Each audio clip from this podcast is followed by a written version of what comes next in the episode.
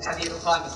نعم. عن أم المؤمنين أم عبد الله عائشة رضي الله عنها قالت قال رسول الله صلى الله عليه وسلم من احدث في أمرنا هذا ما ليس منه فهو رد.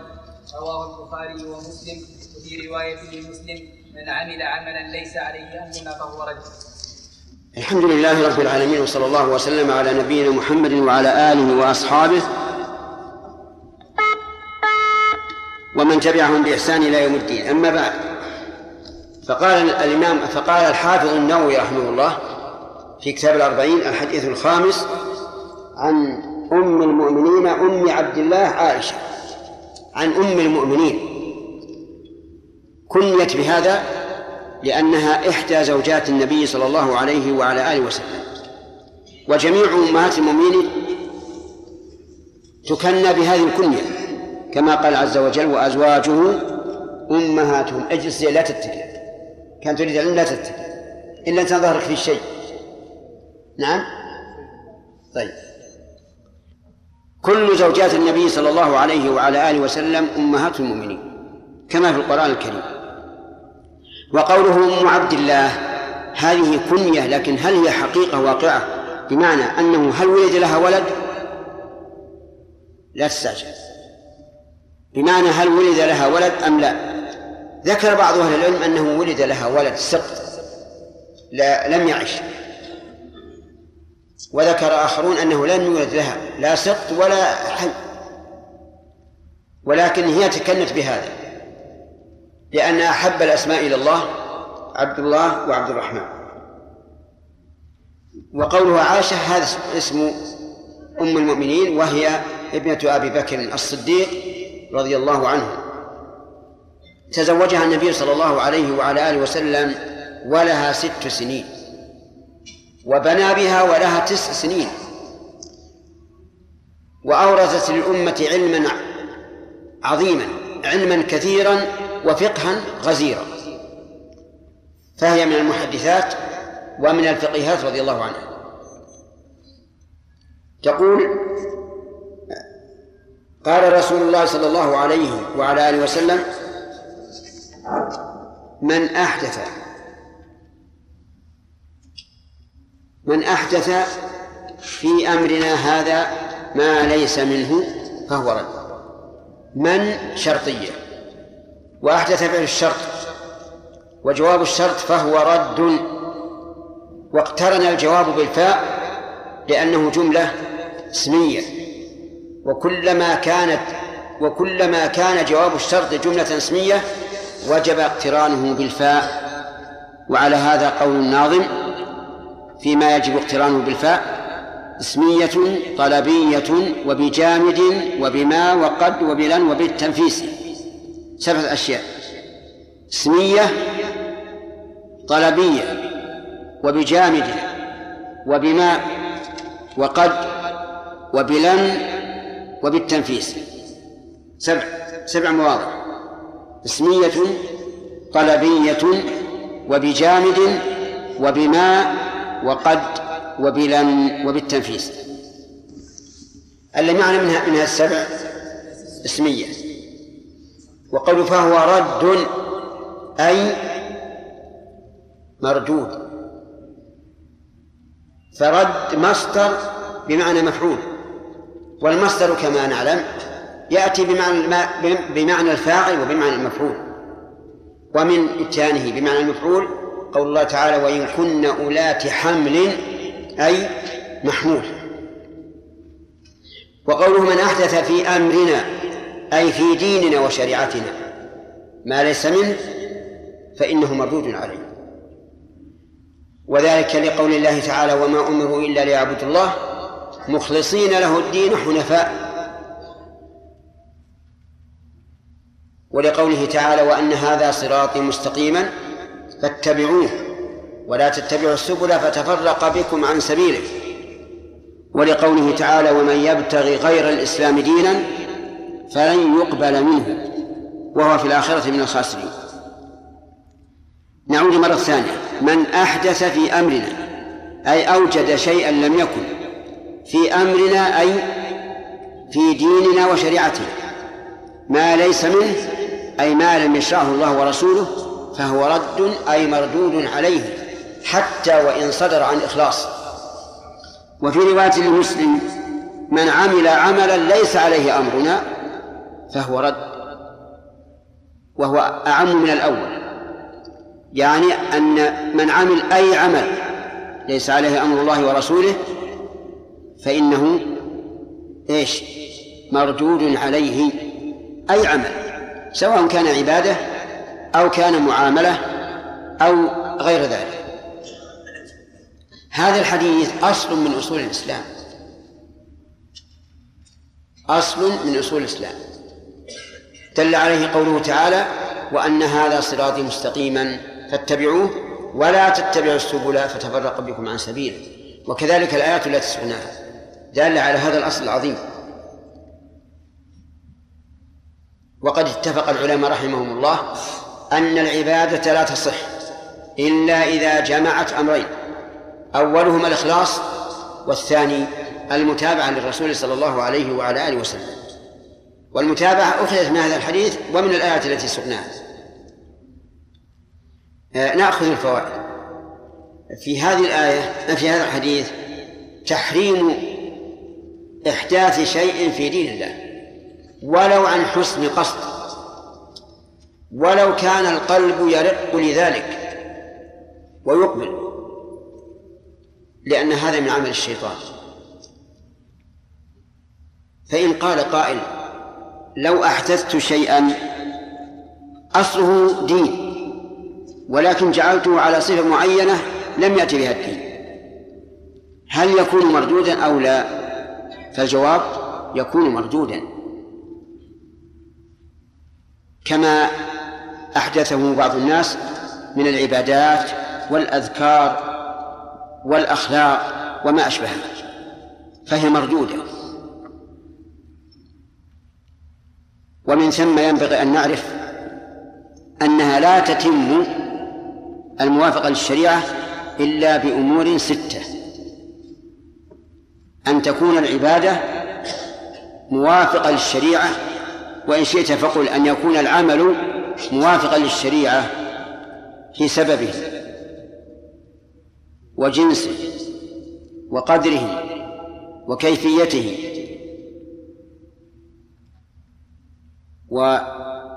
وزمانه ومكانه. ستة أشياء. أن يكون موافقا للشريعة في هذه الأمور الستة. السبب الثاني الجنس القدر الكيفية الزمان المكان. إذا لم يوافق الشريعة في هذه الأمور الستة فهو باطل مردود. لأنه أحدث في دين الله ما ليس منه. السبب يعني أن أن أن يفعل الإنسان عبادة لسبب لم يجعله لم يجعله الله سببا. مثل أن يصلي ركعتين كلما دخل بيته ويتخذها سنة. فهذا مردود. مع أن الصلاة أصلها إيش؟ مشروع. لكن لما قرنها بسبب لم يكن سببا شرعيا صارت مردودة. واضح؟ طيب. طيب لو, لو أن أحدا أحدث عيدا لانتصار المسلمين في بدر أيكون مردودا أم مقبولا؟ نعم مردودا لأنه ربطه بسبب لم يجعله الله ورسوله سببا. الثاني أن تكون موافقة للشرع في جنسها. فلو أن أحدا ضحى بفرس. فإن ذلك مردود مردود عليه. لماذا؟ لأنها مخالفة للشريعة في الجنس. إذ أن الأضاحي إنما تكون من بهيمة الأنعام وهي الإبل والبقر والغنم. فلا تقبل منه. طيب لو ذبح فرسا ليتصدق بلحمها فهذا جائز لأنه لم يجعله لم يتقرب الله بذبحه وإنما ذبحه ليتصدق بلحمه. الثالث القدر. فلو تعبد لله عز وجل بقدر زائد على الشريعة لم يقبل منه. لو أن الإنسان توضأ أربع مرات. فالرابعة لا تقبل لماذا؟ لأنها زائدة. زائدة على ما جاءت به الشريعة. بل قد جاء في الحديث أن النبي صلى الله عليه وعلى آله وسلم توضأ ثلاثا ثلاثا وقال من زاد على ذلك فقد أساء وتعدى وظلم. الرابع الهيئة. وإن شئت قل الكيفية. فلو عمل عملا يتعبد به لله مخالفا للشريعة في كيفيته لم يقبل منه بل هو مردود عليه. لو أن الإنسان صلى وسجد قبل أن يركع فصلاته إيش؟ باطلة مردودة. لأنها لم توافق الشريعة في الكيفية. وكذلك لو توضأ منكسا فالوضوء لا يصح. لو بدأ بالرجل ثم الرأس ثم اليد ثم الوجه. لأنه مخالف للشريعة في في الكيفية. فلا بد من مطابقة العمل للشريعة في الكيفية. الرابع الخامس الزمان. أن يكون العمل موافقا للشريعة في زمانه. فلو صلى الصلاة قبل دخول وقتها فالصلاة غير مقبولة لأنها في زمن غير ما حدده الشرع. ولو ضحى قبل أن يصلي صلاة العيد لم تقبل لأنها لم توافق الشرع في الزمان. ولو اعتكف في غير في غير زمنه. فإنه ليس بمشروع لكنه جائز لأن النبي صلى الله عليه وعلى آله وسلم أقر عمر بن الخطاب على الاعتكاف في المسجد الحرام حين نذره. طيب لو أن أحدا أخر العبادة المؤقتة عن وقتها بلا عذر. كأن صلى الفجر بعد طلوع الشمس غير معذور. ماذا تقولون؟ صلاته مردودة. صلاته مردودة لأنه عمل عملا ليس عليه أمر الله ورسوله. طيب لو آه، زمان المكان. لا بد أن تكون مطابقة للشريعة في المكان. فلو أن أحدا اعتكف في غير المساجد اعتكف في المدرسة في البيت. فإن ذلك لا يصح. ليش؟ لأنه لم يوافق الشرع في مكان الاعتكاف. الاعتكاف أين محله؟ المساجد. فانتبه لهذه الأصول الستة وطبق عليها كل ما يرد عليك.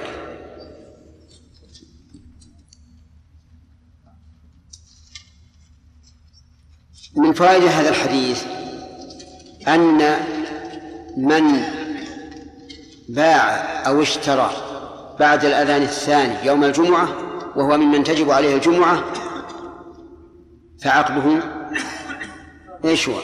باطل عقده باطل لماذا؟ لأنه مخالف لأمر الله ورسوله لو لو وقع هذا لو وقع هذا وجب رده رد البيع. فيرد الثمن إلى المشتري وترد السلعة إلى إلى البائع. ولهذا لما أخبر النبي صلى الله عليه وعلى آله وسلم بأن التمر الجيد يؤخذ منه الصاع بالصاعين والصاعين بالثلاثة قال رده. رد البيع. لأنه على خلاف أمر الله ورسوله. طيب تزوج بلا ولي. تزوج بلا ولي. حكمه باطل. لأن النبي صلى الله عليه وعلى آله وسلم قال لا نكاح إلا بولي. وخذ هلم جرا لو طلق في الحيض. طلق امرأته وهي حائض. نعم. هل يقع الطلاق أو لا يقع؟ نعم. في خلاف على كل حال الخلاف معروف. ولما ذكر للإمام أحمد رحمه الله القول بأنه لا يقع الطلاق في الحيض قال هذا قول سوء. هذا قول سوء. يقول الإمام أحمد. وناهيك به علما في الحديث وعلما في الفقه. وأنكر هذا. وكذلك الأمة كلها أئمتها وعلماؤها ينكرون القول بعدم وقوع الطلاق في الحيض ويرون أن الحي أن الطلاق في الحيض يقع. لكن فيهم من يقول إنه لا يقع كشيخ الإسلام ابن تيمية رحمه الله. والمسألة خلافية. لكني ذكرت لكم حتى لا تتهاونوا في إفتاء الناس بعدم وقوع الطلاق في الحيض. ألزموهم به لأنهم التزموا. كما ألزم عمر بن الخطاب رضي الله عنه الناس بالطلاق الثلاث لما التزموه مع أن الثلاث بعهد النبي صلى الله عليه وسلم وعهد أبي بكر وسنتين من خلافة عمر الثلاث واحد. لكن لما تجرأ الناس على المحرم ألزمهم به رضي الله عنه وقال لا يمكن أن ترجع إلى زوجتك. أنت الذي ألزمت نفسك. قلت هذا لأن الناس الآن تلاعبوا. تلاعبوا. يأتيك رجل عام ما يعرف كوع من كسوع يقول لي انطلقت زوجي بالحيض قبل عشر سنين. تقول له خلاص وقع. قال هذا طلاق بالحيض طلاق بدعي. يقول عامي ما يعرف الكوع من الكسوع لكن لأن له لأن له. هل يمكن أن نفتي مثل هذا ونقول طلاقك لم يقع؟ ما يمكن. أمامنا مسؤولية يوم القيامة. بل نقول ألزمت نفسك فلزمك. أرأيت لو أنه حين حين انتهت عدتها من تلك الطلقة وتزوجها رجل آخر أتأتي إليه وتقول المرأة امرأتي؟ الجواب لا. ما يقول هذا؟ فإذا كان هو الذي ألزم نفسه بذلك كيف نفسح المجال على كل حال الطلاق في الحيض أكثر العلماء يقولون إنه واقع. والذين يقولون ليس بواقع قال الإمام أحمد عن قولهم إنه قول سوء. إنه قول سوء. لا يعني لا ينبغي أن يؤخذ به. طيب رجل باع أوقية ذهب بأوقية ونصف. حكم باطل. لأن النبي صلى الله عليه وسلم قال لا تبيعوا الذهب بالذهب إلا مثلا بمثل سواء بسواء. وعلى هذا فقس. المهم من هذا الحديث حديث عظيم. طيب رجل صلى في ثوب مغصوب. هل تصح صلاته أو لا تصح. جمهور العلماء يقول تصح. لأن النهي ليس عن الصلاة النهي عن الثوب المغصوب سواء صليت أو ما صليت. فالنهي هنا لا يعود في الصلاة لا يعود إلى الصلاة. يعني أن النبي صلى الله عليه وعلى آله وسلم لم يقل لا تصلوا في الثوب المغصوب. بل نهى عن الغصب. وحرمه ولم يتعرض للصلاة. صلى رجل نفلا بغير سبب في أوقات النهي. مردود ولا غير مردود؟ مردود لأنه منهي عنه بنفسه. صام رجل عيد الفطر. نعم مردود لأنه منهي عنه لنفسه. توضأ رجل بماء مغصوب. مردود أو غير مردود؟ يصح. لأن النهي عن غصب الماء لا عن الوضوء بالماء المغصوب. فانتبه لهذا لهذا الفرق. إذا ورد النهي عن نفس العبادة فهي غير صحيحة. إذا كان النهي عاما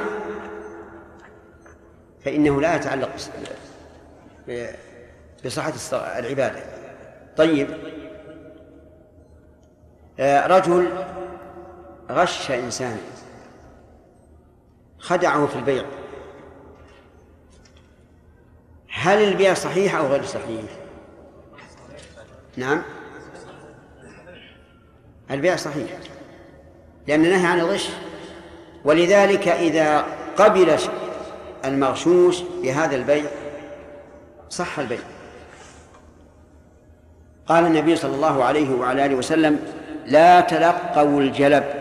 الجلب هو الذي يأتي به الأعراب إلى البلد من المواشي والأطعمة وغير ذلك. فمن تلقى فاشترى منه فإذا أتى سيده السوق فهو بالخيار. لم يقل فإن الشراء باطل بل صحح الشراء وجعل الخيار لمن؟ لهذا المغشوش لهذا المتلقي عن المتلقى منه المغشوش المخدوع. انتبهوا لهذه النقطة. فرق بين أن ينصب النهي عن العمل نفسه أو عن أشياء خارجة عنه. إذا كان عن العمل نفسه فإنه لا شك أنه مردود لأنك لو صححته لكان في ذلك محادة لله ورسوله.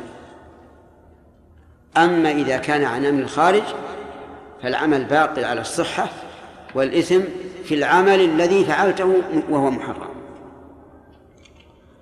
طيب رواية مسلم من عمل عملا ليس عليه أمر فهو رد. منطوق الحديث أنه إذا لم يكن عليه أمر الله ورسوله فهو إيش؟ مردود. وهذا في العبادات لا شك فيه. لا شك فيه. لأن الأصل في العبادات المنع حتى يقوم دليل على مشروعيته. هذا الأصل في العبادات. انتبهوا لهذا الأصل. لو أن رجلا تعبد لله عز وجل بشيء وقال أنكر عليه إنسان وقال ما الدليل على أنه حرام؟ فمن القول قولي. من أنكر ولا من من أحدث؟ من أنكر. يقول الدليل وأن الأصل في العبادات المنع والحظر حتى يقوم دليل على أنها مشروعة. طيب. أما غير العبادات فالأصل فيها الحل لا من الأعيان ولا من الأعمال. الأصل فيها الحل غير العبادات. لا من الأعيان يعني مثلا إنسان رأيته يأكل طيرا صاده وجعل يأكله فأنكرت عليه. قلت لا ليش تأكل هذا الطير؟ فقال لي ما الدليل على التحريم؟ القول قولي أو قوله. قوله هو. لأن الأصل الحل كما قال عز وجل هو الذي خلق لكم ما في الأرض جميعا تمام؟ طيب. الأعمال أيضا غير العبادات. الأصل فيها الحل. إنسان عمل عمل في بيته في سيارته في لباسه في أي شيء من من من أمور دنياه فأنكر عليه إنسان. فقال أين الدليل على التحريم؟ من القول قوله؟ قول الفاعل أو المنكر؟ الفاعل. يقول هذا دليل على التحريم. فإذا إن جاء بالدليل على التحريم فعلى العين والرأس وإن لم يأتي فالأصل الحل فهاتان قاعدتان مهمتان مفيدتان. القاعدة الأولى الأصل في العبادات المنع وأن لا يتقرب أحد إلى الله عز وجل إلا بما بما علم أنه مشروع. والأصل في غير في غير العبادات. الأصل الحل طيب. وعليه فنقول الأقسام ثلاثة. الأول ما علمنا أن الشرع شرعه. من العبادات. فما الحكم؟ أن يكون مشروعا أو لا؟ أن يكون مشروعا. الثاني ما علمنا أن الشرع نهى عنه. فهذا يكون ممنوعا. الثالث ما لم نعلم عنه. فماذا يكون؟ نحن نتكلم عن العبادات الآن. فهو ممنوع. في المعاملات في المعاملات والأعيان نقول ثلاثة أقسام أيضا. ما علمنا أن الشرع آذن فيه فهو إيش؟ مباح. مثل أكل النبي صلى الله عليه وسلم من حمر الوحش. فهذا واضح. الثاني ما علمنا أن الشرع نهى عنه كذات الناب من السباع. فهذا إيش؟ ممنوع. الثالث ما لم نعلم عنه. فهذا إيش هو؟ هذا مباح. لأن الأصل في الأصل في العبادة الإباحة هذه هذه الأقسام. طيب رجل حج بمال مغصوب. غصب بعيرا وحج عليها. الحج صحيح ولا لا صحيح؟ صحيح. هذا هو قول الجمهور وهو الصحيح. وقال بعضهم لا يصح الحج. وأنشد إذا حججت بمال أصله سحت فما حججت ولكن حجت العير. لكن أصل جمهور العلماء هو الصواب. وأن الحج صحيح لكنه آثم بغصب هذه الناقة مثلا أو السيارة. لأن هذا خارج عن خارج عن العبادة. إذ قد يحج الإنسان بدون بدون رحل بدون رحل